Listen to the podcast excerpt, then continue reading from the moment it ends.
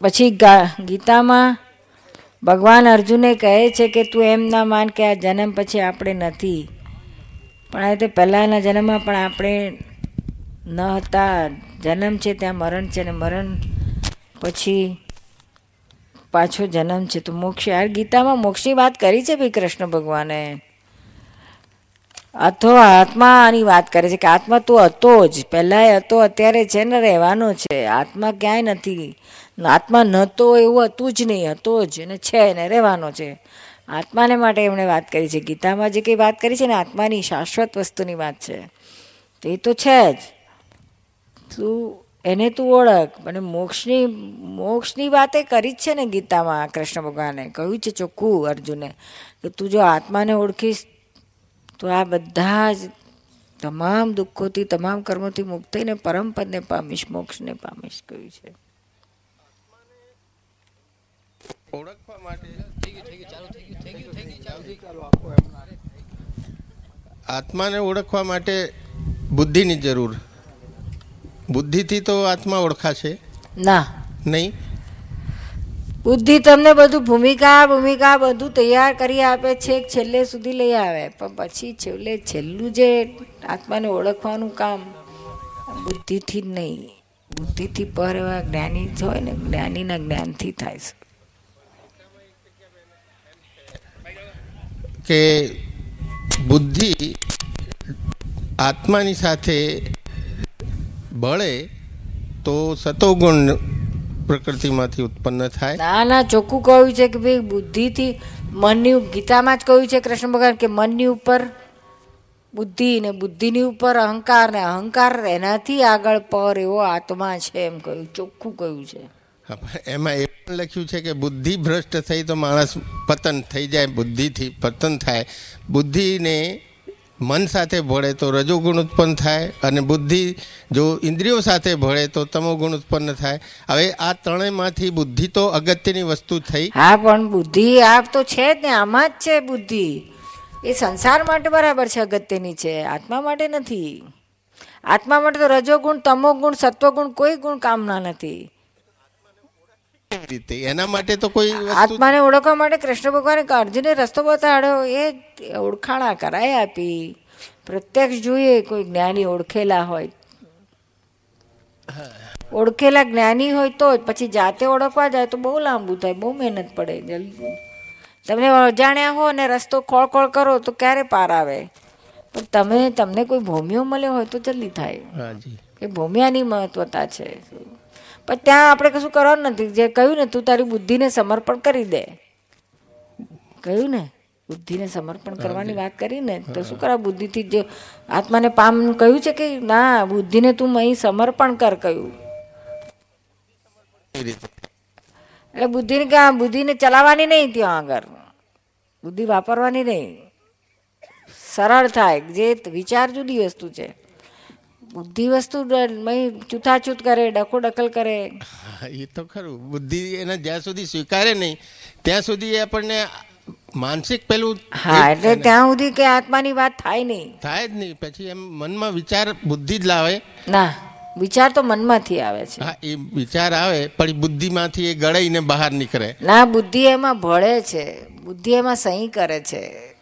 એ સહી ના કરે વિચારને કે લેવા દેવા નથી વિચારનો અંત આવી જાય. પણ આ બુદ્ધિ પછી એને એને પછી એમાં ભળે છે. આ બુદ્ધિ સાથેનું લીધેલું નિર્ણય સારી સારા પ્રકારના નિર્ણય લેવા હોય તો બુદ્ધિની તો જરૂર પડે. હવે મારે સત્સંગમાં આવું હોય મારી બુદ્ધિ જો કામ કરતી ના હોય અહીંયા લાવવાની તો મારે અહીં અવાય જ કેવી રીતે એટલે એ તો અમે ક્યાં ના પાડીએ છીએ ભાઈ? સંસારની બાબતમાં બુદ્ધિ જ કામ કરે છે. આત્માની બાબતમાં બુદ્ધિ નથી ચાલતી. કારણ કે બે જુદી વસ્તુ છે. બુદ્ધિ સંસારનું જ બતાડી શકે આત્માનું નથી બતાડી શકે એમ. આત્માને ઓળખવાનું તો પછી બહુ મુશ્કેલ થઈ જાય એટલે જ ને એટલે તો બધા લટકી પડ્યા છે ને ક્યાંના ઓળખી બેઠા ના હોય બુદ્ધિથી?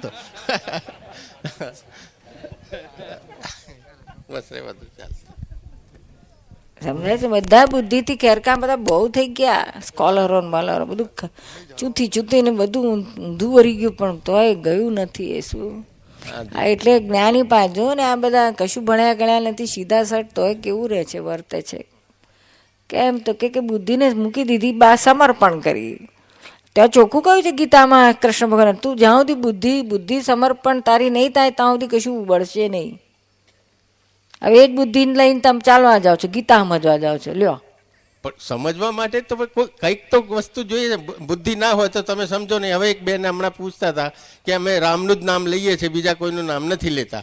બરાબર? હવે એ એના મગજમાં આ વિચારો કેવી રીતે આયા કે આ જ વસ્તુ સાચી છે? એ આ તો એનો પ્રશ્ન છે. હા. પણ જ્યારે એને આત્મા ઓળખવાની વાત આવશે કે આત્મા ઓળખી લેશે પછી બુદ્ધિની જરૂર નથી. હા, આ આ બધું જ્યાં સુધી આત્મા સુધી નથી આવતા. ત્યાં સુધી તો આ બધું ગૂંચવાડા જ છે. તો ગૂંચવાડા અમને પૂછે છે. પછી અમે એને જવાબ આપીએ છીએ. પછી એમાં એ બુદ્ધિ ના વાપરે. પછી જો બુદ્ધિ વાપરે તો એનો ઉકેલ ના આવે. સમજાય છે? એ બેન ના વાપરે. તમે વાપરી કાઢો.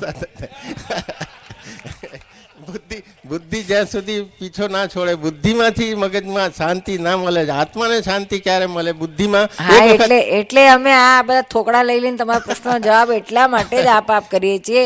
અને તમને કહીએ છીએ કે પૂછો પૂછો પૂછો જેથી કરીને આ બુદ્ધિ તમારી ઠરે શાંત થાય. તો આગળ જ્ઞાનની વાત નહીં પહોંચે. એટલે છૂટ આપીએ છીએ તમને શું?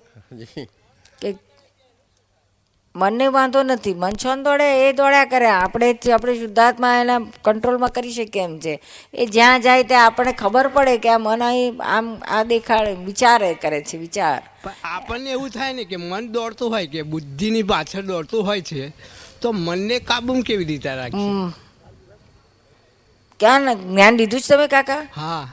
તો એને જોયા કરવાનું બસ. કશું કરવાની જરૂર નથી. હા. એ દોડ. એ દોડે આપણે શુદ્ધાત્મામાં જ રહેવાનું છે. તમને ખબર પડે છે ને કે મન મન બધું આ દોડે કુદાકૂદ કરે છે? દોડ્યા જ કરે છે એમ. એ દોડ દોડે તે આપણે એને જોવાનું કે અહીં દોડ્યું અહીં દોડ્યું અહીં દોડ્યું. તેની જોડે તો એની માટે એ લેવા દેવા નથી ને એની માટે ટાળવું પડશે. એમાં સહી નહીં કરવાની.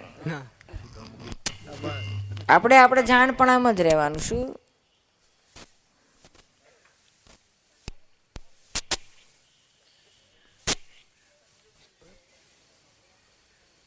ગીતામાં નિષ્કામ કર્મ કરવાનું કહ્યું છે.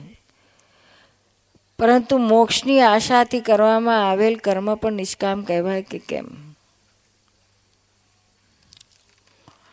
બે વસ્તુ જુદી છે. એક સંસાર અને બીજી મોક્ષ. મોક્ષમાં તમે મોક્ષ માટે ગમે તે કામના કરો, ગમે એટલી કરો ને તેમ સંસારની વાત આવતી જ નથી. આ કામનાઓ બધી સંસાર માટેની છે. એ એ તમને રખડાવનારી છે. મોક્ષ માટેની કામના ના હોય તો મોક્ષની વાત આગળ વધાય જ નહીં. શું? એટલે આ લોકો શું કહ્યું? કૃષ્ણ ભગવાને નિષ્કામ કર્મ કરવાનું કહ્યું છે, એટલે મોક્ષ માટે નિષ્કામ થઈ ગયા. એવું દુરુપયોગ થયો કે એટલે મોક્ષ, આ સંસારની કામનાઓમાંથી છૂટ. અને મોક્ષ માટે તો ખુદ અર્જુને કહ્યું છે કે મોક્ષે જવાનું રસ્તો પકડ પકડ પકડ. જાતે પકડાવે છે અર્જુનને. મથાકોટ કરી કરીને.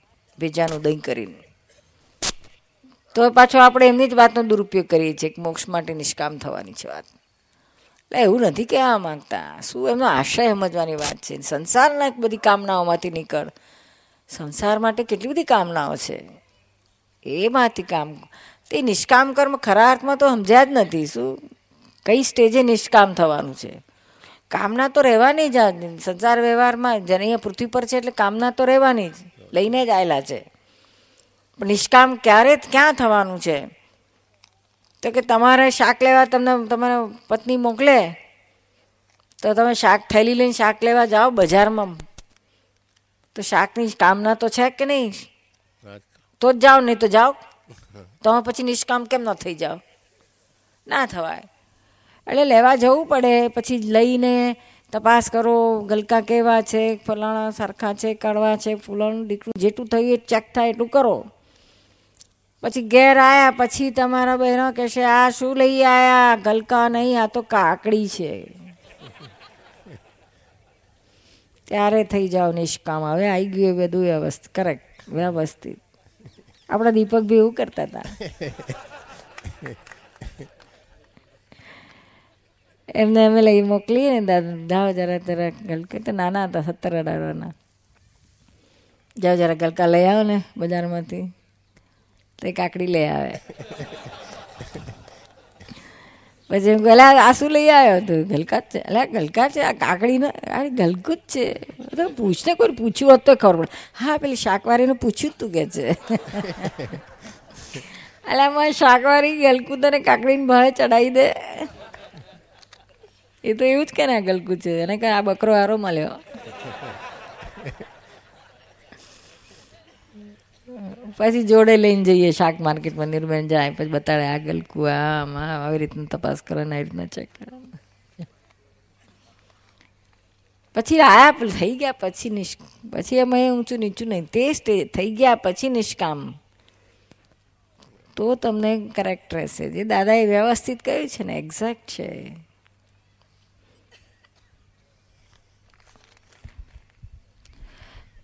નીરુમાં સામાયિકમાં બેસું ત્યારે ઢગલાબંધ દોષો દેખાય.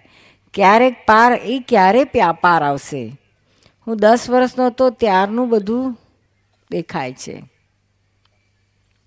અત્યારે મારી ઉંમર ઓગણચાલીસ વર્ષની છે. પ્રતિક્રમણ કરું છું, બધું જ હળવું પડી ગયું છે. પણ તેના પડઘા બહુ જ વાગે છે. કાંતિલાલ, કાંતિના જય સચ્ચિદાનંદ. કોણ છે કાંતિભાઈ? તમારા પ્રશ્ન છે. એને આજ કર્યા રાખો, બધું હળવું થઈ જશે અને પાર આવી જશે. શું? ક્યારે આવશે એવું તપાસવાની જરૂર નથી. આવશે. જ્યારે આવો ત્યારે. આપણે આપણું કામ કરે જાઓ. રસ્તે ચાલવા નીકળ્યા પછી ક્યારેક ગમ આવશે, ક્યારેક ગમ આવશે. એટલે એમ કરવાથી ઉલટું ઓર દૂર થઈ જાય. ભાર ભાર લાગે. આના કરતાં આપણે ચાલ્યા રાખો. દાદા, ભગવાનના અસીમ જે જે કરો કરતાં કરતાં ચાલો. આવી જ જવાનું છે. શું?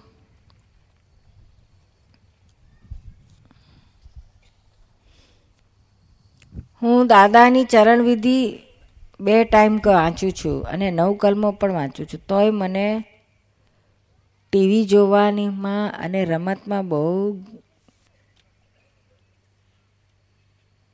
અતુલ કોણ છે? મને આશીર્વાદ આપશો કે છે. બહુ ગમે છે કે છે. અતુલ. તારું છે ભાઈ? પછી દીપકભાઈને મળજે, હા. આશીર્વાદ લઈ લેજે ને બતાડશે તને કેવી રીતના ટીવી ના કરવાનું બે સમજણ પાડજો ભાઈ, હા. થોડા કેસ તું પતાય ને ભાઈ.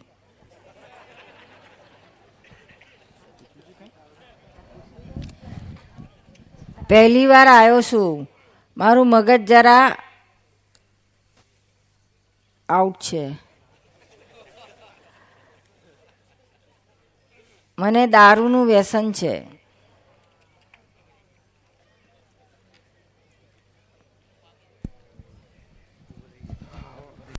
ભાવપૂર્વક વ્યસન છોડવા માગું છું. તો મને વસ મને આશીર્વાદ આપશો. જ્ઞાન મારે લેવું છે. તો એ સો ટકા વ્યસન છોડવા માગું છું. કોણ છે? રૈલેશ. શૈલે, તારું છે? ક્યાંનો છું તું ભાઈ? હું પીપળનો છું. હે? પીપળનો. સાણંદ જોડે પીપણ આવ્યું છે અમારું ગામ. સાણંદ પાસે? હા. હા તને છોડાવી દઈશું હા. અહીં તો નથી લેતો ને. તાર હારું.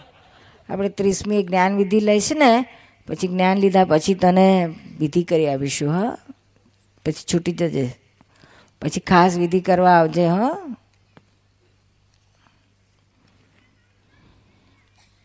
કૈલાસ.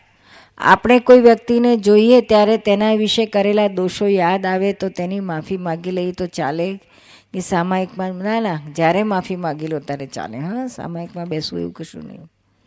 અમિત. ક્યાં છે અમિત? પેલો આવ્યો તો નાસિકવાળો અમિત ને? ક્યાં છે ગયો? જતો રહ્યો? કંઈ નહીં પેન્ડિંગ રાખો. મારે એક પ્રશ્ન પૂછ્યો છે. મારા દીકરાને ગુજરી ગયે ચાર વર્ષ થયા છે અને એ કંપાલા આફ્રિકામાં હતો. તેને મને ફોન કર્યો હતો કે, મમ્મી, મને અહીં ગમતું નથી. હું પાછો આવી જાઉં. પણ મેં એને એમ કહ્યું કે કે કે બેસ, દુઃખ તો અહીં તકલીફ પણ પડવાની છે. તો તું તકલીફ વેઠીને પણ ત્યાં રહે તો સારું.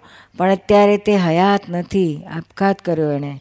એટલે મને એમ થાય છે કે હું બોલી એટલે એને આમ ભદ્રા. કોણ છે ભદ્રા? તમારો પ્રશ્ન છે. કર્યું હશે. મને એના માટે ટેન્શન હતું કે કોઈ ઈરાદો નથી તો આમાંથી છૂટવા કયો માર્ગ લેવો? અત્યારે જ્ઞાનવિધિ લીધી છે. પણ હજુ એવું થયા કરે છે કે મારાથી એવું બોલાઈ ગયું એટલે એને કર્યું હશે. મને ખુલાસો આપશો. ક્યાં લીધું તું જ્ઞાન? અમદાવાદ. ક્યાંના છો તમે? સૈદપુર. સૈદપુર સૈદપુરના છો. આ બોરસદ તાલુકામાં છે ને. હા. હા તો બેન તમે હવે જે થઈ ગયું હોય તો ચા કશું વળે નહીં આપણું શું?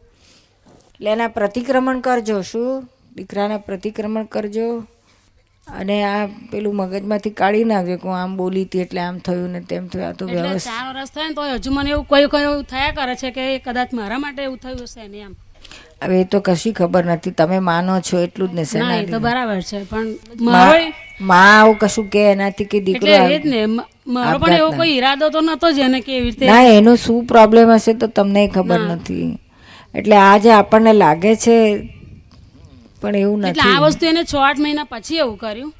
ના તમારા કહેવાથી ના હોય બેન શું? એટલે પણ મનમાં એવું રહી જ ગયું છે કે કદાચ એને મારા માટે થઈને એવું કર્યું હશે ના એ કાઢી નાખજો શું? કોઈ જ- માં કોઈ છોકરાને ગમે એટલું કહે ને તો છોકરો કોઈ માના કહેવાથી કોઈ છોકરાએ આપઘાત કર્યો એવું સાંભળ્યું નથી. બૈરીના કહેવાથી કરી નાખે છે. કારણ કે માનું પ્રેમ છે ને પ્રેમ ગમે તે કહ્યું હોય. એને ખબર છે કે આ મારે કે દ્વેષ્ટિ નથી કે કે મારી દુશ્મને નથી શું? એટલે એ તમે મગજમાંથી કાઢી નાખજો અને એને પ્રતિક્રમણ કરો ને એના શુદ્ધાત્માની પ્રાર્થના કરો કે જ્યાં હોય ત્યાં સુખ શાંતિને પામે મોક્ષને પામે હા. એ તો હું કરું જ છું. બહુ સારું. પણ એમ કે કોઈ વખત એવું એવું થઈ જાય કે કદાચ મારા માટે થઈને હજુ એવું લાગ્યા કરે છે કે એને એવું જ્યારે થાય ને ત્યારે કંઈક ના આપણે કહેવાનું ભદ્રા આવું કશું નથી. તું એવું મગજમાંથી કાઢી નાખ ને એના શુદ્ધાત્માને પ્રાર્થના કર. એ આ એને શક્તિ આપ શક્તિ આપે શક્તિ આપે શુદ્ધાત્મા. જો કે આમ તો આમાંથી તો હું બહાર નીકળી ગઈ છું પણ મારે ફાઇલ નંબર એક છે ને હજુ એ બહાર નથી નીકળતા. ફાઇલ નંબર બે? હા બે. આયા છે? ના એ નથી આયા. એક તો ભદ્રા અને બે તારો બે. બરાબર. એ હજુ નીકળતા નથી એને લઈ આવજે અમારી પાસે અમદાવાદ શું? એટલે કહ્યું છે ખરું આવવાનું. હા લઈ આવજે. જય સચ્ચિદાનંદ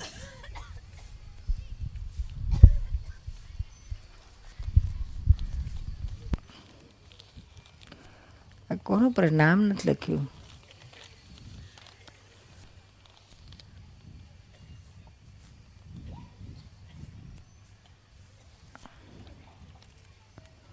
કિશોર શાહ, મુંબઈ.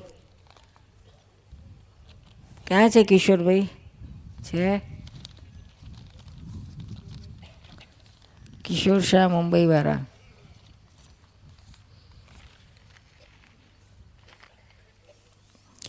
જગદીશ કોઈ પણ કર્મ ખરી પડે અને સામી વ્યક્તિને દુઃખ થાય, તો પ્રતિક્રમણ કરીએ છીએ. તો આયુષ્ય કર્મ પૂરું થાય છે તે સમયે નજદીકની ફાઇલોને જે દુઃખ થાય છે તેને પ્રતિક્રમણ કઈ રીતે કરવા? દાદાના અવસાન સમયે મેં ખૂબ જ દુઃખ સાથે ચરણ સ્પર્શ કર્યા હતા. તો તે મારી ભૂલ કહેવાય? તેને પ્રતિક્રમણ કઈ રીતે કરવા. આપણે દાદાની વાત કરો છો?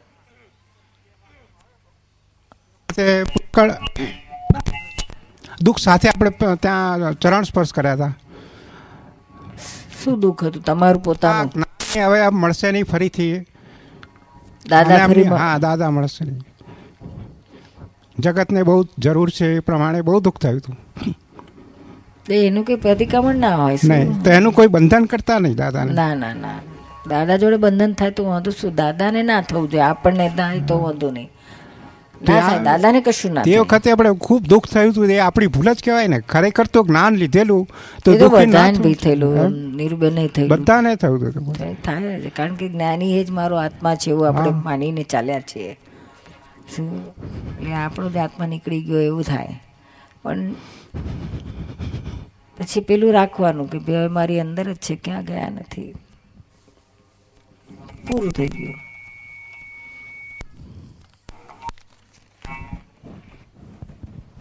સેવંતીલાલ મણિલાલ શાહ. ચમારા ચમારા ગામના.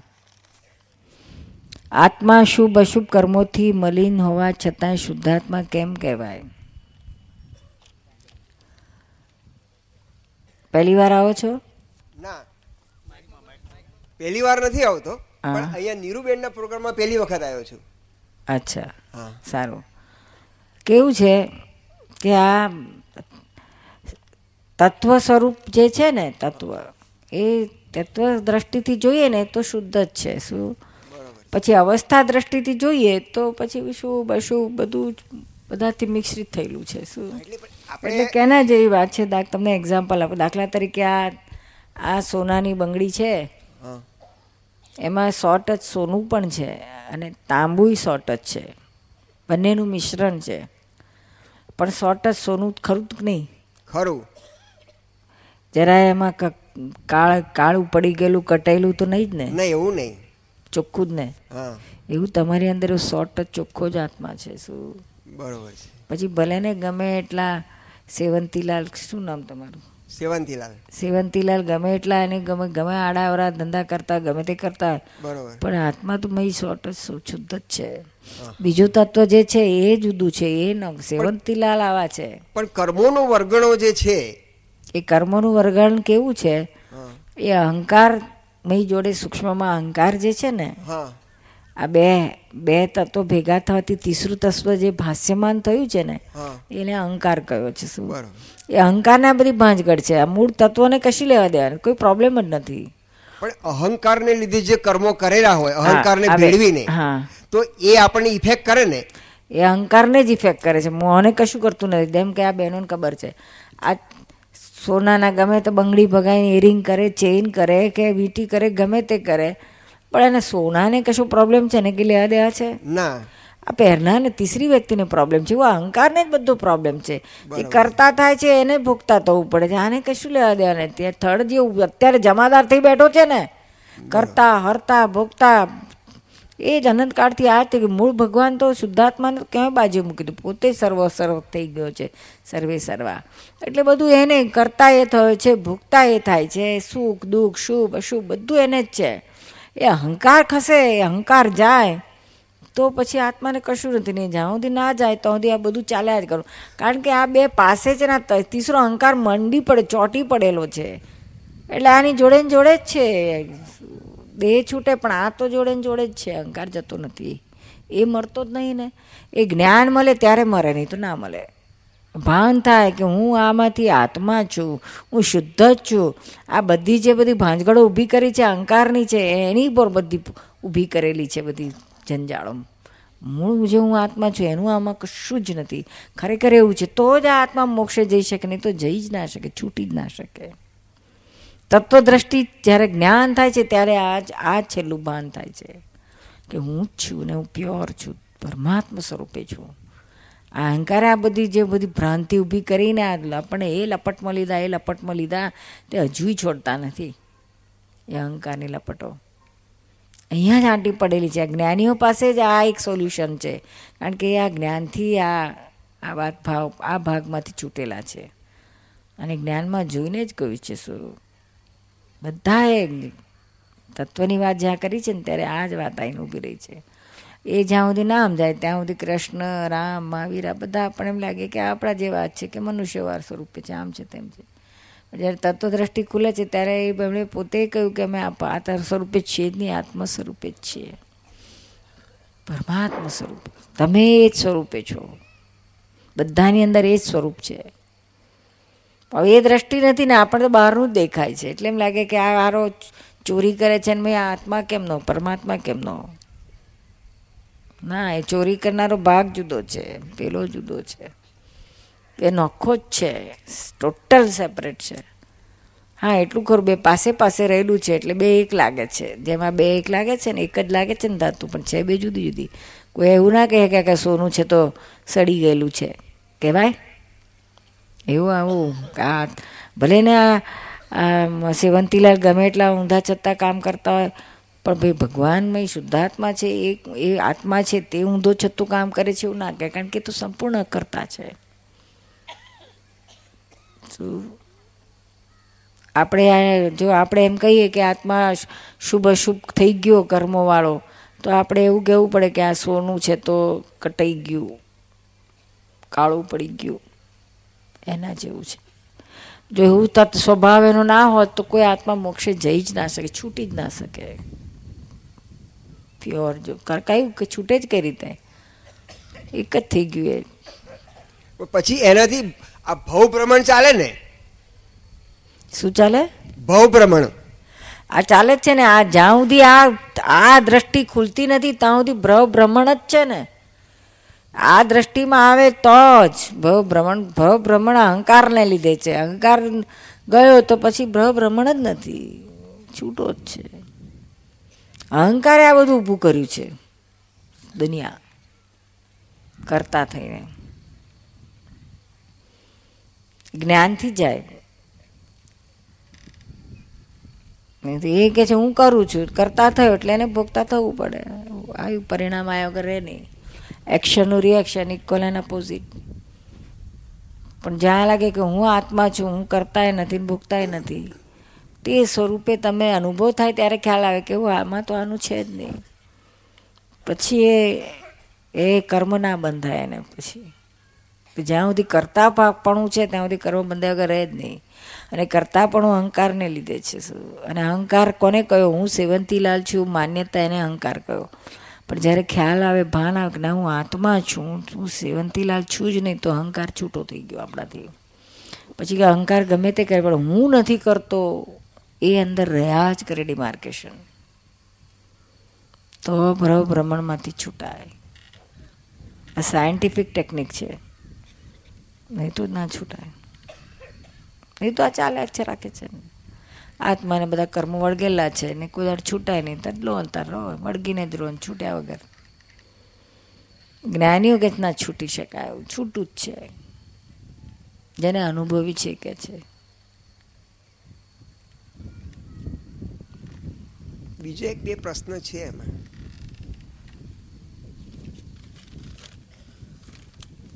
પણ મોડે યાદ નથી લખીને આપ્યું છે હા છે છે.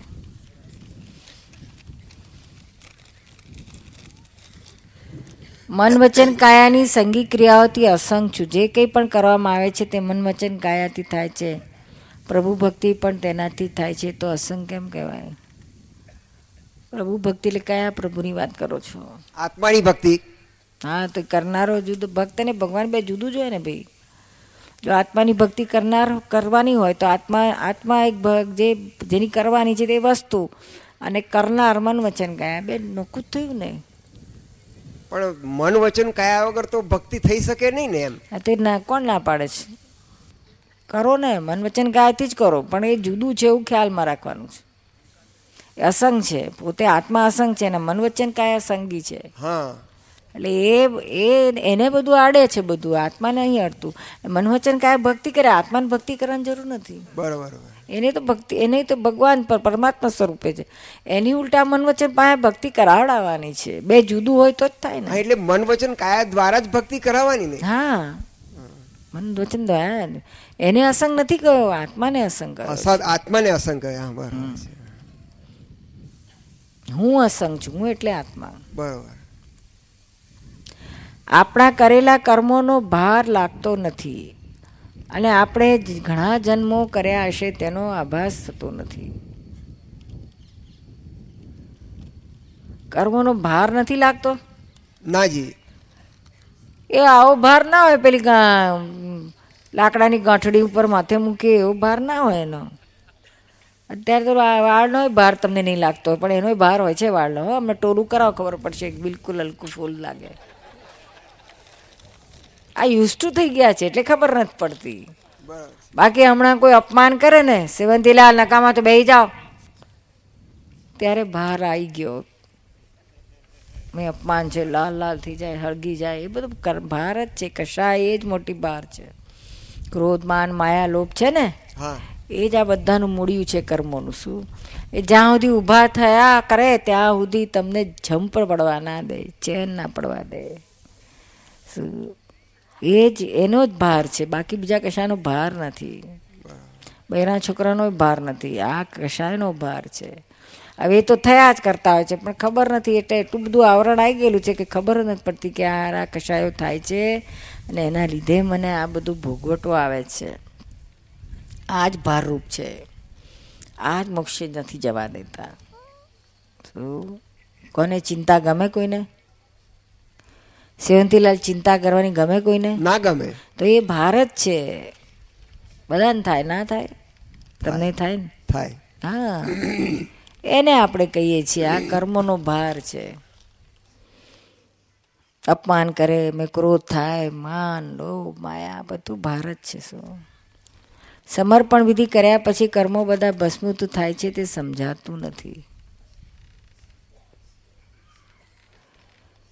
આ જ્ઞાન વિધિમાં જ્ઞાન લે છે ને ત્યારે જ્ઞાનાગ્નિથી પાપો ભસ્મીભૂત થાય છે શું? બરાબર. જ્ઞાનાગ્નિથી રોંગ બિલીફ જાય છે શું? કઈ રોંગ બિલીફ તો હું સેવંતી લાલ છું હું આ બધું કરું છું. ખરેખર રાઈટ બિલીફમાં શું છે? હું શુદ્ધાત્મા છું હું કશું કરતો જ નથી. રાઈટ બિલીફ બેસે ત્યારે હળવા ફૂલ થઈ જવાય છે શું? આ તમને જ્ઞાન ક્લિક થાય તો પણ એટલે આમથી બેઠા હોય જ્ઞાન વિધિમાં ને અમે ક્લિક ના થાય તો કશું ના વળે. મેં આ ક્લિક થવું જોઈએ. ના થાય ફરી ફરી બેસીને ક્લિક કરાવી લઉં છું. જાય છે ને. ચમારા ગામ કઈ બાજુ? આ સાણ. ભાદરણ. ભાદરણની બાજુ પંદર કિલોમીટર દૂર છે. ભાદરણ પાસે. ચમારા. આકલાવ પાસે. આ આંકલાવ પાસે. આકલાવ આવતા હતા દાદા તો. હા હું દાદાને આંકલાવમાં હું મળેલો ને? એમ? હા. પછી જ્ઞાન લીધેલું? હા જ્ઞાન લીધેલું. જ્ઞાન વીસ વર્ષ થયા. તો પણ આજ લોચા માર્યા ને. સંગ છું કે અસંગ છું માં. એ તો કામ થઈ ગયું હોત. તમે ત્યાં ઊભા ના હોત અહીં બેઠા હોત. કેવું સુંદર હજુ તાર જોઈન કરી લો ભાઈ ચૂકશો નહીં આ ગાડી આવી છે ઘડી ઘડી નથી મળતી. તમને તો દાદા પાસે મળેલું છે. દાદા કે એકવાર મારે દર્શન કર્યા તો હું એ તારા માટે હાજર જ છું. બધો રીવા તારી વારે વાર. સાત વર્ષ સુધી દાદા પાછળ પાછળ ફરે છું. તો પછી હવે કેમ છૂટી ગયું? આ નવું આ તો ક્યાંથી લઈ આવ્યા સંગન ફસંગ અને કર્મ ને મર્મ આ તો જે સેટ જ થઈ જાય કે આત્મા નોખો જ છે. એને કોઈ તળતું જ નથી. શુદ્ધ એટલે શુદ્ધ ત્રણેય કાળ. આ જે વળગણ છે એ જુદી જ ભાગ છે હું છું જ નહીં.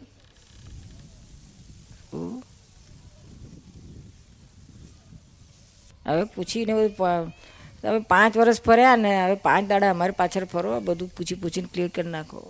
ફરી પાછા આવી જાઓ ઓરિજિનલ ફોર્મમાં દાદાના અસલ મહાત્મા તમે બધાને સમજણ પાડો એવા થઈ જવા જોઈએ. જય સચિદ ઘનશ્યામભાઈ પરીખ અમદાવાદ. ઓ ઘનશ્યામભાઈ, બોલો. પ્રશ્ન છે, કોઈ વ્યક્તિ આપણી ખોટી ટીકા કરે તો વળતા જવાબમાં ક્રોધથી જવાબ અપાઈ જાય અને સામી વ્યક્તિને તેથી મન દુઃખ થાય તો શું કરવું તેની ટેકનિક જણાવશો. ટેકનિક તો આમને ખો- આ વ્યક્તિ મારી ખોટી ટીકા કરે છે એવું આપણને અડે જ નહીં, એવી એવી ટેકનિક શીખી લો ને. ઇફેક્ટ એટલે આપણે ઇફેક્ટ જ નહીં લેવાની. તમે જ્ઞાન લીધું હા છે જ્ઞાન લીધું છે. હા તો કોની ટીકા કરે છે? ઘનશ્યામ નહીં કરે છે. હું ઘનશ્યામ છું જ નહીં ને. એટલે એની ઇફેક્ટ જ નહીં લેવાની. હા હું શુદ્ધાત્મા છું મારી ટીકા કરતો તો આવી જા કહેવાનું. અચ્છા. બરાબર. હા તો એની ટીકા કરે એવું છું જ નહીં. હવે બીજો એક પ્રશ્ન છે કે શુદ્ધાત્મા ને શુદ્ધાત્મા જે છે એટલે એને સારા કામ સાથે કોઈ સંબંધ ખરો? શુદ્ધાત્માને સારા કામ સાથે? સારા કામ કે વ્યસન દુર્વ્યસન એના જોડે કઈ સંબંધ ખરો? ના. એટલે શુદ્ધાત્મા તો સારા કામ જ કરે ને એમ. સારા ના સારા જોડે લેવા દેવા નથી ને ખરાબ જોડે લેવા લેવા દેવા નથી શું? હા. શુદ્ધાત્મા તો શુદ્ધાત્મા જ છે પરમાત્મા છે. ખરાબ કામ કરનારો એના ખરાબ કામ મને અટકી જશે અને મોક્ષે જઈ શકશે આત્મારૂપ થઈને. હારા કામ કરનારો છે એ હારા કામમાંથી ખરાબ કામ કરતો થઈ જશે તો ક્યાં રખડતો થઈ જશે? એટલે કશું લેવા દેવા નથી શું? શુભ અને અશુભ પુણ્ય અને પાપ બધાથી પર એવો આત્મા છે અકર્તા છે નિર્લેપ છે અસંગ છે. એવા તમે છો ઘનશ્યામભાઈ. તમે શુદ્ધ શુદ્ધાત્મા. તમે અહીંયા ભાઈ કાકા હોલમાં જ્ઞાન લીધું નહીં? એકદમ તાજું ફ્રેશ છે જ્ઞાન. રહે છે ને બરાબર? છે આનંદ રહે છે ને? આનંદ રહે છે. બહુ સરળ કામ ચાલે છે. એમ? બહુ સારું બહુ સારું. અમને આનંદ થાય છે. તમે ઘનશ્યામ ઘનશ્યામભાઈ તમારા પત્ની હતા ત્યારે ના એ આવે નતા હું એકલો જ આવેલો. પણ ફરીવાર તક મળશે તો જરૂર લઈને આવીશ. તો અહીંયા એમને તક ના મળી? ના એ કે તમે એકલા જઈ આવો પછી ફરીવાર આવી છે. સારું વાંધો નહીં. આખા સમસ્ત સમાજને વસનોએ ઘેરી લીધું છે.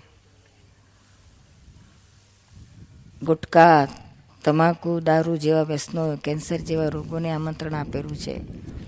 તો જે મહાત્માઓએ જ્ઞાન લીધું છે તે પોતાના વ્યસનો મૂકી શકશે. જે ન જો ન મૂકી શકે તો આત્મા અને શરીરને જુદા કેવી રીતે સમજશે? બાળકોમાં પણ આ વ્યસનો, વ્યસન વ્યાપક છે. જ્ઞાન લીધા પછી તમાકુની ખેતી જ્ઞાનમાં બાધારૂપ થઈ શકે, કર્મના બંધનમાં આવે. દિલીપ સોની, તમારો પ્રશ્ન છે.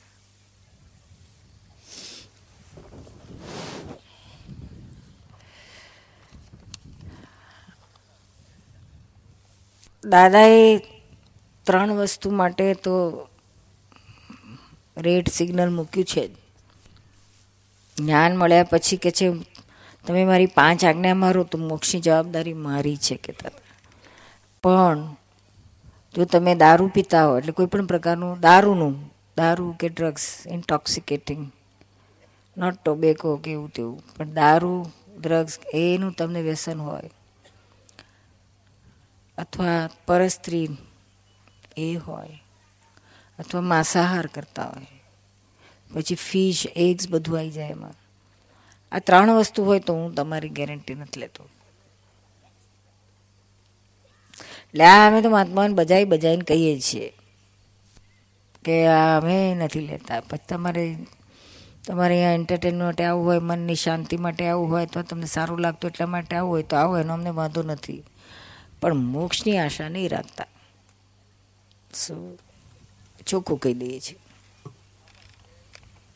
હા, અને જે આમ તો ખબર ના પડે, પણ કેટલાય આવે છે અમારી પાસે પર્સનલ શું એમે ઘણા સમ જાહેરમાં અત્યારે પેલો ભાઈ બોલ્યો ને ઘણા કેટલાય લોકો ઇવન તમાકુ ગુટકા જેવા પણ અહીંયા આવતા થયા હોય, એ લોકોને પછી પોતાને અંદરથી ખૂંચ, ખૂંચે કે આ ખોટું કરું છું.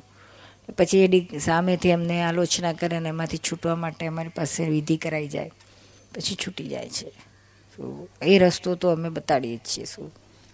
પણ જે જ્ઞાન લીધું છે, જે વ્યક્તિ હોય કે જે મહાત્મા હોય, એ જ્ઞાન લીધા પછી આ જો પોતાની જાતે જ નક્કી ન કરે કે હું તમાકુ ખાઉં છું અને મને ભવિષ્ય માટે પણ મારા માટે ખરાબ છે, તો પોતાને આત્માને શરીરને જો અલગ ગણે તો આગળ વધવાનો પ્રયત્ન થઈ શકવાનો નથી. કારણ કે પોતે પોતાના કંટ્રોલમાં જ નથી. તો પછી એવું કંટ્રોલથી નથી કરાતું. પણ સમજણથી કાઢે છે. તરત ને તરત કદાચ અહંકારે કરીને એક સાઈડ એક વખત ના કરે. પણ ધીમે ધીમે એનો રસ્તો બતાડી છે અમે. ભાઈ તારે તું તારું તારે છૂટતું ના હોય કે અમુક અમુક વસ્તુ એવી હોય છે. કે જ્યારે શું કહેવાય આલ્કોહોલિક થઈ જાય, તો એને લાગ છોડો તો છૂટે નહીં. પછી એને રસ્તો બતાડે છે કે તું પ્રતિક્રમણ કરતો જા, અને આ ખોટું છે ખોટું છે ખોટું છે, સો ટકા ખોટું છે. પછી જ્યારે એને પોતાને અંદરથી હિંમત આવે કે ના, હવે હું પહોંચી વળીશ, મને હવે વિધિ કરાવીશ, તો હું એમાં ફેલ નહીં જવું. પોતાને કોન્ફિડન્સ હોય તો જ, ના કોન્ફિડન્સ હોય તમે કંઈ ઉતાવળ ના કરીશ, જરાય ના કરીશ. ભલે તું મહાત્મા જ્ઞાન લીધું હોય, પણ તને હજુ, એને તું હજુ એક સ્ટેપ આગળ વચ્ચે હજુ તું એક હજુ શું કહે કે હજુ તારે એકદમ એલિજિબલ નથી, પણ on the way to that તો એને ચાન્સ છે નથી, એવું નથી. એટલે ધીમે ધીમે એને થોડા છ મહિને, બાર મહિને, વર્ષે, બે વર્ષે પણ એમાંથી બહાર નીકળી શકે છે, નીકળી જાય છે. તો પણ એકવાર આ વાતને સમજ કે આ ખોટું છે સો ટકા ખોટું છે એવું એને અંદર થવું જોઈએ. તો એનો ઉપાય છે. પણ આ બરાબર છે આમાં શું ખોટું છે તો એનો ઉપાય નથી. મોટે ભાગે તો જે દૂષણો લાગેલા છે એ છોડવા માટે માણસ પ્રયત્ન કરતો હોય છે પણ નેવું ટકા મેં જોયું છે કે એ વ્યસન છોડી શકતો નથી. હા એટલે એની પાછળ કેવું છે કે પોતાનું પોતાના એકલાના બળથી નથી થઈ શકતું. પછી એમાં અમારા જેવા કોઈ મળે ને એને, જ્યાં પોતાની શ્રદ્ધાની મૂર્તિ ગણતો હોય? મારો મારો પોતાનો અનુભવ છે, મારો નાનો ભાઈ છે તમાકુનો વ્યસની છે તો લગભગ દસ વર્ષ પહેલાં અમદાવાદ મેં એને બોલાવ્યો કે ભાઈ, તારે તમાકુ ખાવું એ સારું નથી. તો જ્યોતિન્દ્ર ભટ્ટ ડૉક્ટર છે, એમને હું પહેલાં રૂબરૂ મળી આવ્યો કે મારા ભાઈને કાલે લઈને આવું છું. અને તમે એને કન્સલ્ટેશનમાં એને એવું ફસાવી દેજો કે તું પાંચેક વર્ષમાં તારું મોત થશે. એટલે કાર્ડિયોગામને મેં બધું જ કઢાવ્યું સાયકોલોજીકલી અને એને પછી રિલીફ રોડ આગળ એમને કન્સલ્ટેશન છે. તો બહાર આવીને મેં મારા ભાઈને કીધું કે ભાઈ, તું આ તમાકુ ખાય છે સાહેબે શું કીધું? પાંચ સાત વર્ષમાં તો તું પતી જઈશ. તો એને એમ કીધું કે તું બાના સોગન ખા કે આ તમાકુ નહીં ખાઉં. તો એણે ખિસ્સામાંથી ડબ્બી કાઢી તમાકુની રોડ ઉપર ફેંકી દીધી. તો હું આજથી હવે તમાકુ નહીં ખાઉં. અઠવાડિયા પછી પાછું ચાલુ થઈ ગયું. એ આજ સુધી તમાકુ ખાય છે. તો આનો કોઈ ઉપાય ખરો? લઈ આવજો અમારી પાસે. થોડુંક સત્સંગમાં, જ્ઞાનમાં આવે, પછી છૂટી જાય. એવી રીતના ના છૂટે. કોઈને છૂટી જાય ભાઈ આવું નાખી દઈને. પણ સારું ખોટ, જૂઠના પાયા ઉપર કેટલું ટકે સાચું ના ટકે મારા મામાજીને ત્યાં સપ્તાહ બેઠેલી. મારે ત્યાં મહેમાન આવેલા. તેઓ ફક્ત સુવા માટે જ આવવાના હતા. તમને મળવાની બહુ જ ઈચ્છા હતી. તે જ ટાઈમે તમારી શિબિર પાર્લામાં હતી. તેથી હું છેલ્લા દિવસે તમારી પાસે આવી. ટ્રેન બહુ જ લેટ હતી. તેથી હું બપોરે એક વાગે પહોંચી અને તમારા સત્સંગનો લાભ ન મળ્યો. એટલે હું સપ્તાહનો આખો દિવસ છોડ, છોડવો પડ્યો. મેં જ્ઞાન લીધું, પરંતુ મારું ધ્યાન ભિવંડીની ચિંતામાં હતું. તો સપ્તાહ છોડવાનું મને પાપ લાગે, જ્ઞાનમાં પણ ધ્યાન ન રાખ્યું, તેનું પાપ લાગે સુશીલા. ક્યાં છે સુશીલા? તમારો પ્રશ્ન છે. સપ્તાહ બપ્તાહનો કંઈ પાપ બાપ નથી લાગતો, શું? તમારે કરો તો તમને પ્રોફિટ ના કરો, તો કશું નહીં. મહેમાનોના આત્માને તો દુઃખ લાગ્યું ને? શેનું દુઃખ લાગ્યું. કે આ જતા રહ્યા અમે લોકો આવ્યા છીએ તો એમ. પણ તમે એમને કન્વિન્સ કરીને આવ્યા હશો ને? નહીં નહીં એમ કે તો મને ના જ પાડી હતી એમ? ના પાડતા હતા. કે ન જવાય મારા સાસુ કે એવી રીતે ન જવાય એટલે કીધું જ નહોતું. પાપ રાખ્યું હતું પેટમાં. કઈ નહીં પ્રતિક્રમણ કરી નાખજો છું. આત્મા માટે કઈ વાંધો ના આવે શું પણ દાદા ભગવાનની એવી કૃપા થઈ કે તે દિવસના બધા સુવાવાળા બીજા લોકો જબરજસ્તી એને લઈ ગયા એના ઘરે. સરસ. તો હું રાતે બાર વાગે પહોંચી તો હતા જ નહીં ઘરે એમ. હા એટલે તમારે કોઈ પ્રતિકોણ કરવાની જરૂર નથી. દાદાએ પતાવી દીધું તમારે. એટલે એટલે વધારે શ્રદ્ધા બેઠી એમ. હા. પણ જ્ઞાનમાં ધ્યાન નથી રહ્યું ચિંતા જ હતી એમ. ફરી જ્ઞાનમાં બેસજો થોડુંક ખલેલ થઈ જાય ધ્યાન ના રહે તો એક્ઝેક્ટ તમને ચિંતા હતી ને ઘરની એટલે. એક્ઝેક્ટ નિર્મા જય સચ્ચિદાનંદ. બરાબર પ્રોપર જય સચ્ચિદાનંદ. હા, એક પ્રશ્ન બાકી રહ્યો કે તમાકુની ખેતી એ હા ખેતી. કર્મના બંધનમાં આવે છે ખરી? આવે ને? તો જ્ઞાન લીધા પછી માનો કે જે વ્યક્તિએ જ્ઞાન લીધું છે ને એ માણસ જ તમાકુની ખેતી કરે છે તો એને શું વિચારવાનું રહેશે? કે તમાકુની ખેતી કરવી કે ન કરવી? એને બીજી કરવી. બીજી ખેતી થાય એવી છે અને શું કામ આમાં પડવું? એના પર આપણે દાળ ભાત શાક રોટલા મળતા હોય રોટલી શાક મળતી હોય દાળ ભાત શાક રોટલી મળતી હોય તો આમાં પડવું આ બહુ તો પૈસા વધારે આપે, એટલું જ ને. બાકી આમાં ના કરે તો ઉત્તમ છે. અને ના છૂટકે કરવું પડતું હોય તો પ્રતિક્રમણ કરજો ને મનમાં એટલો પશ્ચાતાપ તો લેવો કે આ ના હોય તો સારું. ક્યારે આમાંથી છૂટીએ? કારણ કે એ તમાકુની ખેતી છે જે સમાજ છે અને આવતો સમાજ છે બંનેને નુકસાનકારક તો થવાનો છે. થવાનો એનો એનો પોતે આ આવે તો એટલીસ્ટ એના પૂરતો તો એ નિમિત્ત બન્યો જ ને. શું કહે છે કાકા? જય સચિન. પૂજ્ય નિરૂમા આપને મેં પ્રશ્ન કરેલો. હું ખેતી કરું છું. એટલે શંકરચાર્યની ખેતી માટે બે ત્રણ વાર મેં કરી. પછી આપને પૂછેલું કે આ રીતે દવાઓ અંદર છંટાય છે. અને પેલું થાય છે એટલે પૂજ્ય નિરૂમાએ કીધું કે આના સિવાય બીજી કોઈ ખેતી તે શંકરચારના બદલે કલ્યાણ કપાસ વાવવા માંડ્યો તે શંકરચાર કરતો હોય વધુ ઉત્પાદન આલે છે મને. કોઈ દવા બાસોટવાની નહીં. જાય સચિદાને વાહ વાહ લ્યો. આ બધા ખેડૂતો હોય ને કહેજો. દર શિબિરમાં મોટેથી બોલજો. હા. એટલે પૂજ્ય નિર્મા શંકરાચાર્ય કરતા ડબલ ઉત્પાદન આવે છે. કલ્યાણ કપાસ. હા કલ્યાણ કપાસ કલ્યાણ જ કરી નાખે છે. હા હા કલ્યાણ. ખરેખર સત્ય હકીકત છે. આપણે આપણી આપણને અંદર જ વિશ્વાસ હોવો જોઈએ કે ભાઈ આ આ કહે છે આપણે એવું કરીશું તો આપણે કઈ નુકસાન નહીં જાય. ખરેખર નથી જતું ફાયદો જ થાય છે. મને તો પૂરેપૂરો અનુભવ થઈ ગયો ખરેખર સત્ય હકીકત છે. થાય છે ઘણાને થાય છે ઘણાને થયા છે. ઘણાએ છોડી દીધા છે દવાએ નથી છાંટતા.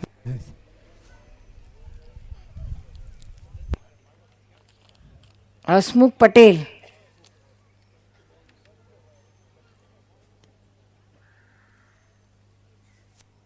બપોર પછી આવજે.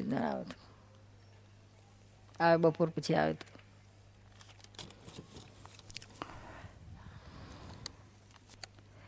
હિંમતલાલ ચાપાનેરી કહે છે નવકાર મંત્ર બાણિયાનો છે એમ લોકો કહે છે.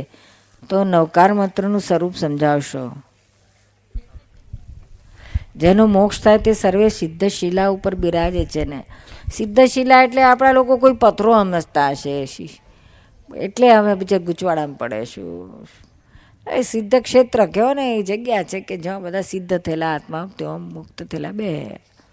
આપણે આ બધા કેટલા અભણ લોકો શીલા એટલે પછી પથરો કંઈક હશે, હોતું તો કંઈક કેવો હશે એમ કહેશે એટલે નવકાર મંત્રમાં કોઈ કોઈ વાળો સંપ્રદાય કશું નથી, વણ્યાનો શેનો કોનો શેનો જે એમાં જે જે આ પદને પામ્યા છે પદવાળાને નમસ્કાર, કોઈ વ્યક્તિને નમસ્કાર નથી, પદને નમસ્કાર છે.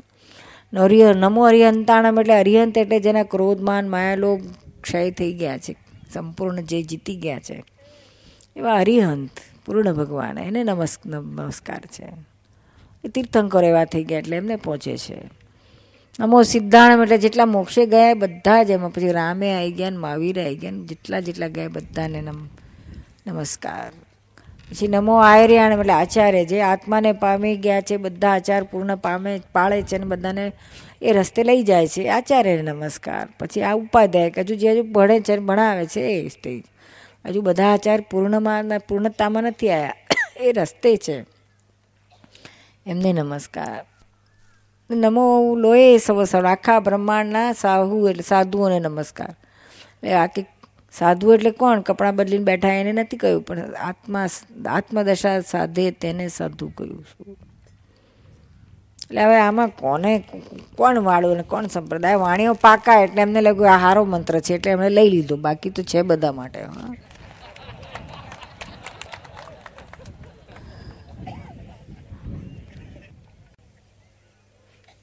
आगरा यूपी महेंद्र सिंह। क्या છે महेंद्र सिंह? आप आगरा से आए हैं? हाँ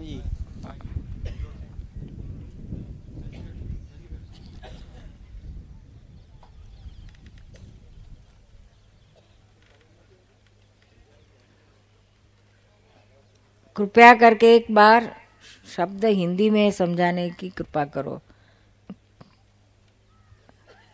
मैं गुजराती नहीं समझता हूँ। ज़रूर हिंदी में बात करेंगे। आपको कोई सवाल रहा तो आप पूछिए। जी नहीं सवाल तो कोई नहीं पूछना बस। आप यहाँ किस तरह से आए आगरा से? मैं साहब ये मार्बल पत्थर लगाया इस मंदिर में। मार्बल को फिट करने आए? हाँ जी। आगरा से आए? जी। निमेश भाई ने भेजा। जी। मार्बल फिट हो गया। हो गया जी। आपको कैसा लगा यहाँ? अच्छा लगा था। गाँव अच्छा लगा? अच्छा लगा। दादा भगवान कैसे लगे? बहुत अच्छे लगे। हम कैसे लगे? बहुत बढ़िया।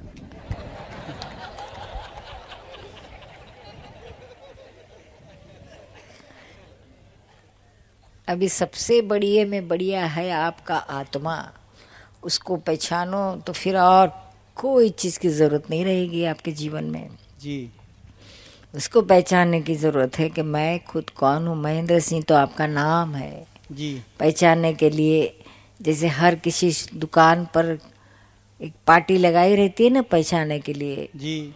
दुकान का नाम रहता है ना? हाँ जी। इसी तरह आपको भी पहचानने के लिए ये महेंद्र सिंह पार्टी लगाई हुई है। नाम ये पार्टी है आप खुद पार्टी नहीं है आप इसके मालिक हो। जी हाँ। ये आप मालिक खुद कौन हो उसको पहचानने का है। अच्छा जी। ये अलग है नाम तो आपको कल बदलना है तो बल बदल सकते हो। हाँ जी। आप नहीं बदले जा सकते हो। आप तो हमेशा के लिए जो है वो ही हो। उसमें कोई फ़र्क नहीं होता है। वो तो आपका हमेशा का जो स्वरूप है। वो क्या है कैसा है उसको पहचानने की ज़रूरत है क्या? तो ये सब ज्ञान की बातें होती है वह उसको पहचानने के लिए है। अच्छा जी। तो एक दी एक बार ये बात हमारे पास से ज्ञान ले जाना क्या?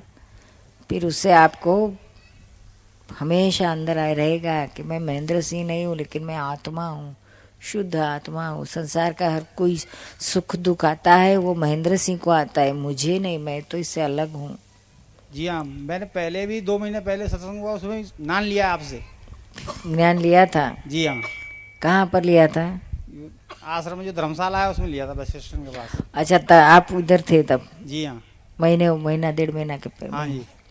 तो फिर मैं शुद्ध आत्मा हूँ याद रहता है आपको याद आता है? रहता है साहब अच्छा बहुत अच्छा बहुत शांति लगती है। बहुत शांति है। और तो बहुत अच्छा उसमें ही रहो और पाँच आज्ञा जरा समझ लेना मैंने निमेश भाई के पास। जी हाँ या शैलेश भाई के पास तो अच्छा, आपको पक्का हो जाएगा हाँ अच्छा जी जय सच्चिदानंद। सच्चिदानंद નરોત્તમ ભાઈ તત્વ સ્વરૂપે જ્ઞેય અને દ- દ્રશ્ય સ્વરૂપે જ્ઞેય વાસ્તવિક સ્વરૂપે સમજાવવા કૃપા કરો હા આપનો પ્રશ્ન છે આપનો હા ક્યાંથી આવો છો વિસનગર વિસનગર હા મહેસાણા જિલ્લો હા ખ્યાલ છે ક્યારે જ્ઞાન લીધું હતું તમે? સોલામાં લીધું હતું જ્ઞાન તમારી પાસેથી. એમ? સોલા. હા. આઠ વર્ષ થઈ ગયો. બહુ સારું. શિબિરોમાં આવો છો તમે? હા શિબિરોમાં આવું છું બા. આપતસૂત્રનું છે આ. હા. આપતસૂત્રમાંથી વાંચ્યું હતું હા. એમાંથી વાંચ્યું હતું એટલે કીધું મને એ થોડું જ્ઞેયો બે પ્રકારના છે હા, આપતસૂત્રમાં કહ્યું છે? આ જ્ઞેયો બે પ્રકારના છે. જ્ઞેયો એટલે આ બધી જાણવાની વસ્તુ બધી. હા. એને જ્ઞેય કહેવાય.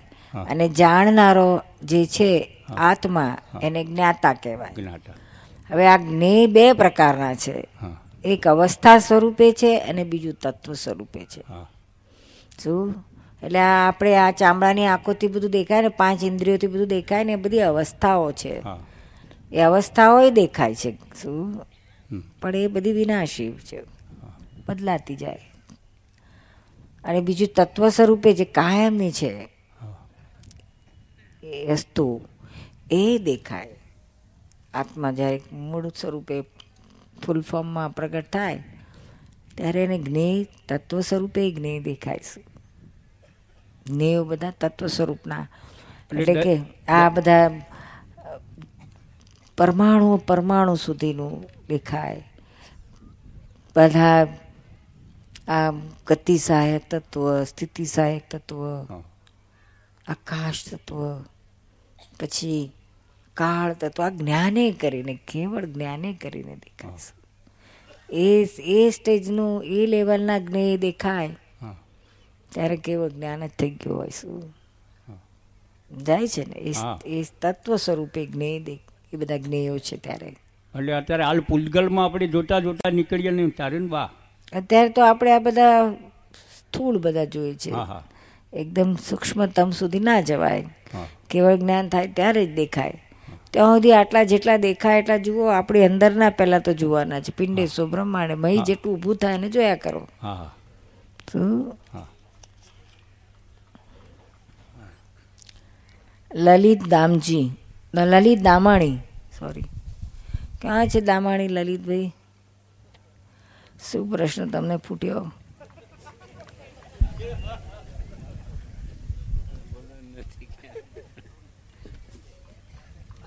ઋષભદેવ ભગવાન અને ભરત ચક્ર ઋષભદેવ ભગવાનને ભરત ચક્રવર્તીએ પૂછેલું કે આ સભામાં કોઈ તીર્થંકરનો જીવ છે? ત્યારે તેમણે કીધેલું કે તારો દીકરો મરીચી તે ભાવિ તીર્થંકર છે. તેવી રીતે હમણાં, તેવી રીતે હમણાં કૃપા રાજીપ અને કરુણાની વાતચીત થતી હતી. તો આ પરમહંસની સભામાં કોઈ આપની કરુણાને પાત્ર ખરું? તમે તો નહીં જ. એ ક્યારે થશે તો થાશે થાશે. થશે ને? તો એ. થાશે થાશે. વિતરાગ થશો ત્યારે થાશે. તમારી કરુણા ને પાત્ર ને વિતરાગ તો બહુ દૂર થઈ જાય ને એટલે નજીકમાં કઈ એવો સંજોગ નહીં? નજીકનો સંજોગ તો આપણા દીપકભાઈ જેવા થાવ. હા. એટલે એક દીપકભાઈ જ અત્યારે કરુણાનું પાત્ર. તમે આડી કમુબહેનને ઊંઘ બહુ આવે છે. સત્સંગમાં બેસું છું ત્યારે મને બહુ ઊંઘ આવે છે. તો શું કરવું ક્યાં છે કમુબેન? ઊંઘી ગયા?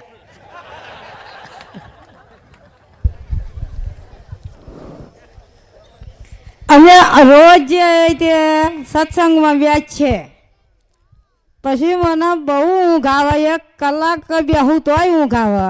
નવ વાગે તો હું ગાવા સાત વાગે જવું તા નવ વાગે તો મને હું ગાઈ જ જાય. કામ કશું ના હોય એટલે આપણને એમ થાય જાડો આપણે સત્સંગ કરીએ. તો આટલી બધી મને ઊંઘ ચેમ આવે છે? ખાવાનું ઓછું કરો ને હળવું ઓછું કરી નાખો. નથી બહુ ખાતી. એમ? નથી બહુ ખાતી. એ તો બધી સ્ત્રીઓને એમ જ લાગે કે હું બહુ ખાતી જ નથી.